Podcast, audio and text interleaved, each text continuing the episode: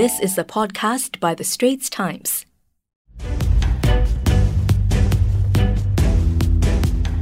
This is Asian Insider and I'm Nirmal Ghosh. Now today we are back to discussing Myanmar. Since the army, the Tatmadaw, seized power in a coup d'etat on February first, anxiety over the internal situation in Myanmar has grown.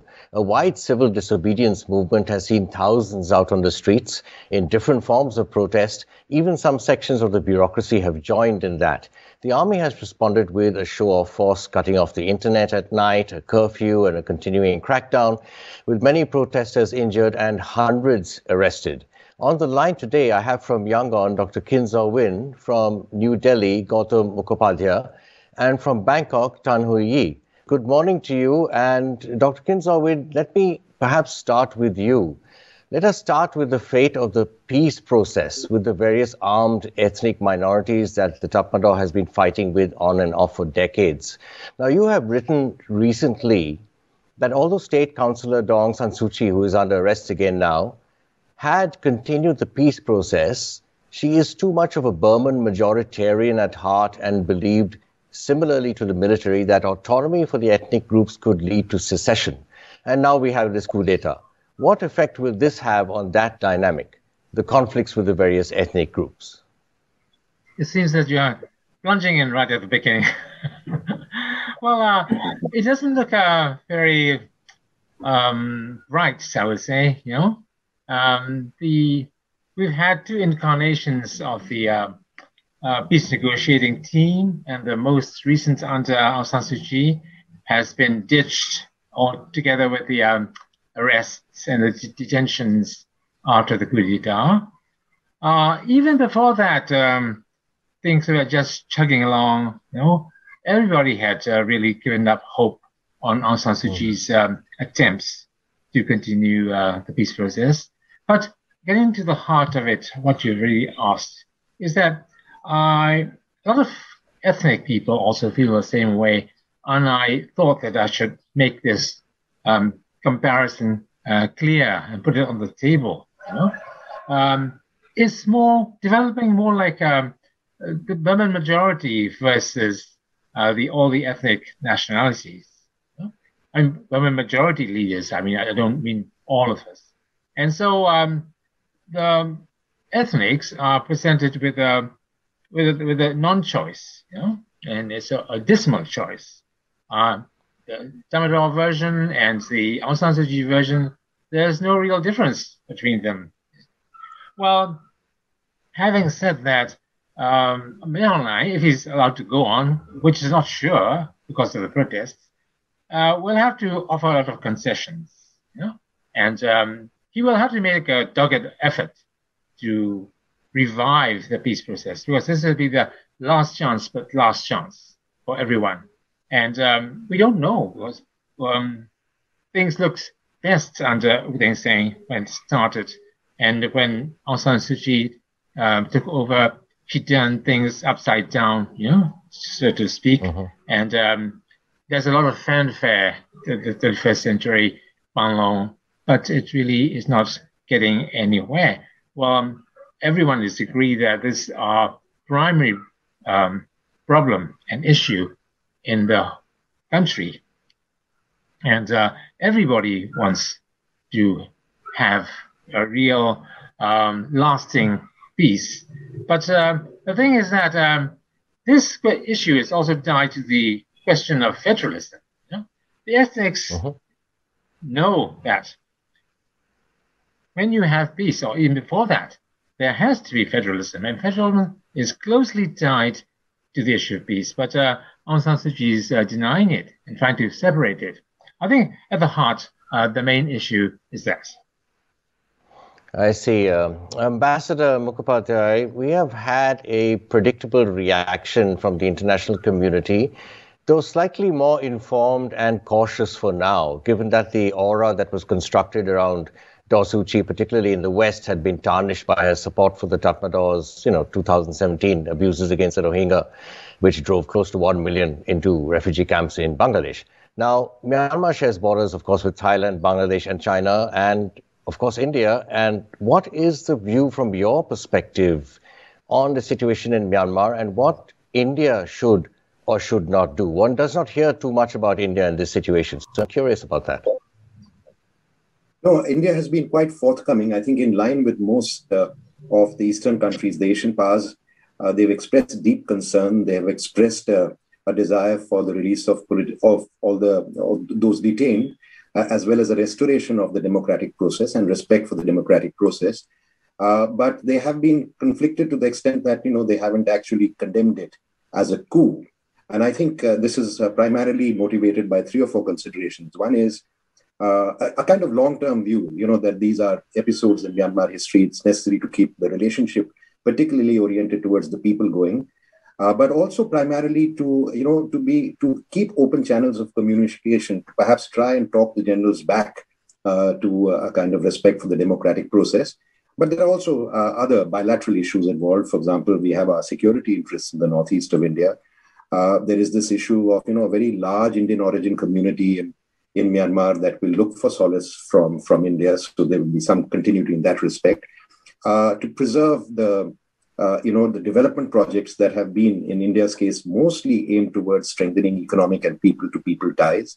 Uh, and, of course, preserve some of the equities that we have actually labored to, to, to, to build uh, with the Tatmadaw um, uh, over the last thirty years. And I think there, there would be a very important distinction for India, which is that, you know, uh, India's sort of collaboration uh, with the Tatmadaw has been oriented towards basically Myanmar's defense and our security needs. And they've steered clear uh, from the internal politics uh, between the civil administration and the, and the government, except in trying to uh, make sure that the cohabitation uh, works well. And in fact, in October, we had an unusual joint visit by the Foreign Secretary of India and uh, the Chief of Army Staff, and uh, the, the uh, Myanmar government was comfortable enough to accept uh, such a visit as well. Interesting. Uh, Hui Yee, one factor very different this time around is that there is this young generation which has grown up, come of age in a decade roughly of freedom of expression, within some limits, but still quite free, political freedom and so forth. And this generation is not going to be easily cowed. We see that in the C D M, the civil disobedience movement. Tell us a little more about uh, tell us a little more about what is going on. How are they organizing? Which way is this heading, in your opinion?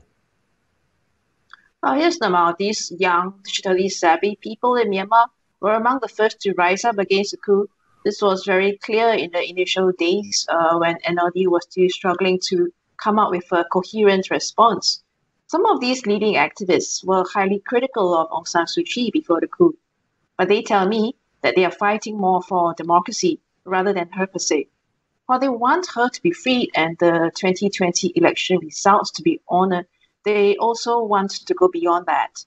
They want to build an inclusive democracy that takes into account the needs and desires of uh, Myanmar's ethnic minorities. So apart from getting civil servants to boycott work to try to cripple the regime, these young people have also been protesting in a way that allows them to get the attention of the wider world. The signs, for example, are in Burmese and English. Um, and while they have learned from young protesters in Thailand and in Hong Kong, their tactics are constantly evolving. This week, for example, we saw drivers pretending their cars had broken down to block key junctions in Yangon and to stop the movement of police and soldiers. And let me stay with you for a few seconds more, Hui Yee. Uh, what is the level, switching gears slightly, what is the level of worry in ASEAN? Are there worries about conflict and refugees, for example? Are there indications of ASEAN countries or ASEAN as an organization trying to mediate in this? Uh, yes, uh, just uh, on Wednesday, Uh, Indonesian uh, Foreign Minister Retno Marsudi um, traveled to Brunei to see how ASEAN can come up with a better response on this issue. Brunei, as you know, is chairing ASEAN this year and has issued a statement of concern as ASEAN chair. Uh, that happened on the day of the coup. Um, officially, there are limits to what ASEAN as a group can do because it operates by consensus of all members, including Myanmar. But as uh, Singapore Foreign Minister Vivian Balakrishnan said earlier this week, ASEAN can play a discrete role in trying to resolve this crisis. It's still, it's still too early to talk about refugees, though there are concerns about how a military government could impact the welfare and the liberty of Myanmar people in the long term, I believe there is still room for mediation, especially by parties that have not condemned the coup outright and have had a long-standing engagement with Myanmar. So ASEAN or China, for example, would probably make more headway than others if they tried to engage the regime to lower tensions and avert the tragedy. Doctor Khin Zaw Win, what two questions for you, a double-barreled question. What is your reading of where this is heading, given the, the C D M and, and, and the attitude of the military this time around? And the second question is, back to what Hui was talking about, what can and should ASEAN, for starters, do? Anything constructive at all? So those two questions for you. Thank you, Minerva. Well, um, for the first question, uh, a lot of people believe, um, observers and diplomats, that uh, Min Aung Hlaing is taking a page from uh, General Prayuth, now Prime Minister, and how he handles all the uh, protests in Bangkok. You know? And um, there are indications that it might follow along that path. But um, will the protesters be able to uh, stay on that long? Remember that it lasted for months in Bangkok and for a year or more in Hong Kong, you know? Well, these are the two places where the most comparisons are, are being made. Right now, we have a kind of a, a balance. Movement is growing by leaps and bounds. Yesterday was the largest number yet. Um, it will be very costly for um, Myanmar, Line, you know, uh, both as um, politically and in lives and his image, if he tries to crack down now. So he might play for time. In fact, um, there are indications that say that the army um, believes that um, um, the momentum of the protests will dissipate in a month. So they are not moving in at the moment. There are just, just some policemen, and they are waiting to see uh, how long it will last. You know? um, if it doesn't last, uh, or if it goes on, at some point there will be a breaking point. You know, um, you see um, the economy in Yangon and the government machinery is paralyzed. You know? The bank, uh, central bank has joined, and uh, all the private banks are closed, and the staff are joining. And that's very important. People can't get their money out. You know, at least um, the economy is running around, running along. You know, because we are mostly agrarian. But at some point, uh, like I said, there could be a breaking point, and uh, violence could erupt. For the second question, um, leading from the first, if that kind of tempo and momentum is increased, the best option would be a compromise and for mediators to come in. Now, I've traditionally, I've maintained that Myanmar political culture is traditionally weak in compromise and coalitions. You know? And uh, I don't see any people of stature and uh, um, initiative who could mediate um, from within the country. There are some religious, religious leaders, pol political leaders, um, I don't think so. You know? There were one or two who say they want to mediate between uh, Aung San Suu Kyi and Min Aung Hlaing, but uh, a lot of people are, are skeptical of it.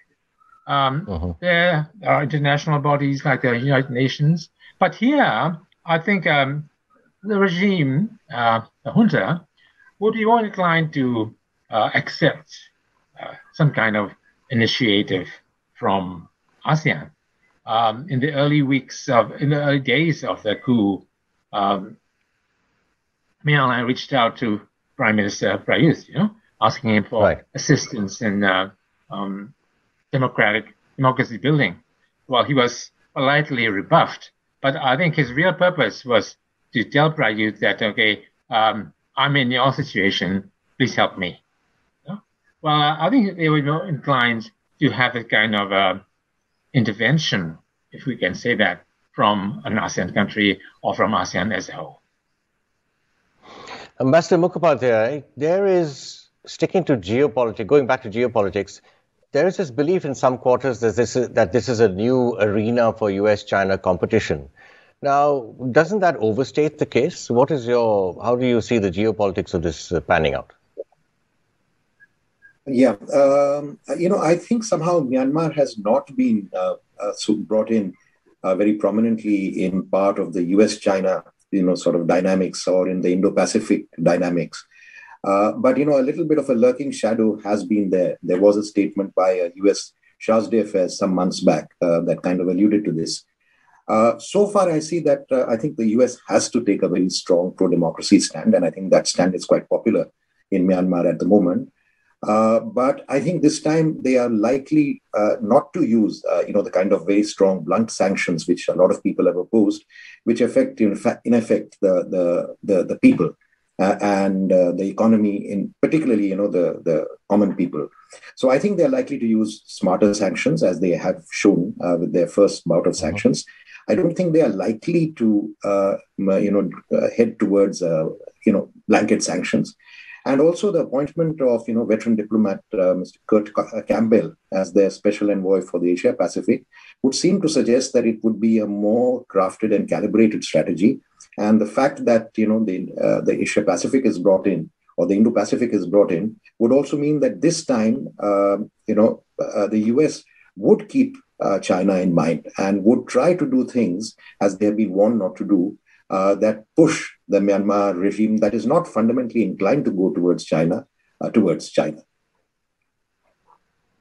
Yes, indeed. Okay, Hui, how serious, what is the, I mean, we can't say, but how serious is the Tatmadaw about the one-year timeline? What is the thinking out there? Is the idea to sort of split the N L D, the National League for Democracy, kneecap the party, so the U S D P, the uh, military party, can finally win an election? Well, at this point, nobody is taking the Tatmadaw's words at face value. It is quite clear that uh, Commander-in-Chief Min Aung Hlaing will not tolerate having Aung San Suu Kyi or a party back in power. So we can expect to the regime to hold an election only when it is sure that the N L D would not be able to return. Now, how will he do this? Things are still unfolding, but we know that he's courting ethnic minority politicians and politicians who had fallen out with Suu Kyi before the coup. We have seen that in Rakhine State and the Arakan National Party. As for the U S D P, I really doubt that they can win any fair election because they performed so poorly last year. So if the general is serious about holding an election, he will likely have to change election rules and bring together a coalition of some sort to maintain the Tatmadaw's influence in politics. Doctor Khin Zaw Win, a parting shot from you on the same theme, the same question really. What do you see one year ahead politically? How do you think, how do you think things will pan out? Well, um, the army is meticulously following the constitution, and it stipulates that there are, in an emergency, there are two periods of six months in which um, the armed forces can um, take on emergency powers. And so it's going to be at least one year. If you're optimistic, uh, as I was on this, uh, we can expect um, elections maybe early next year. You know?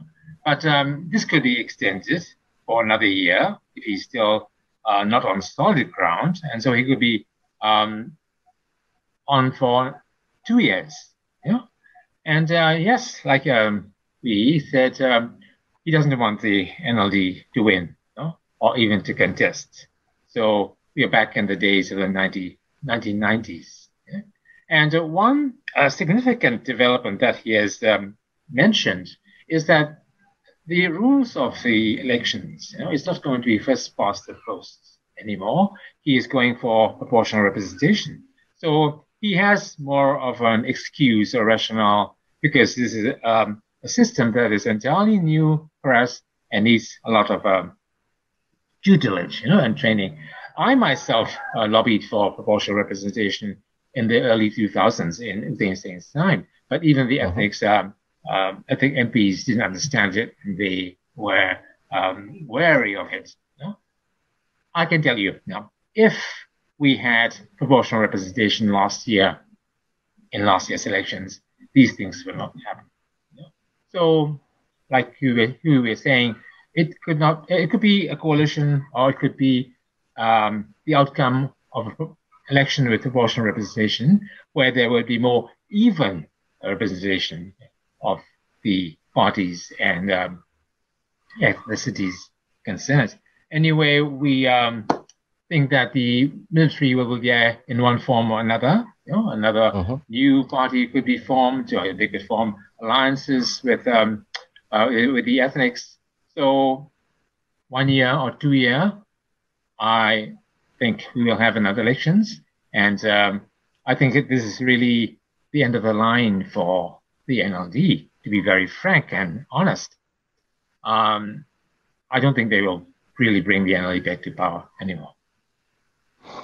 I see. Fascinating discussion. Thank you very much, Doctor Khin Zaw Win, Gautam Mukhopadhyay, Tan Hui Yee. It's been a pleasure having you, you on board Asian Insider. Thank you. Thank you. Meet all of you again. That's nice being on this channel. Take care out there. Options for the international community to really affect what is going on in Myanmar are severely limited. What the big fear is, is that the Myanmar economy will collapse, and that will be miserable for the people of Myanmar.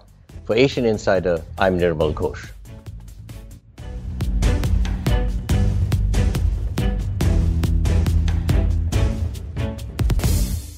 That was an S B H podcast by The Straits Times. Find us on Spotify, Apple or Google Podcasts, or streaming on Google Home. Do feedback to us at podcast at s b h dot com dot s g. You can also check out more podcasts on various topics at The Straits Times, The Business Times and Money F M eighty-nine point three.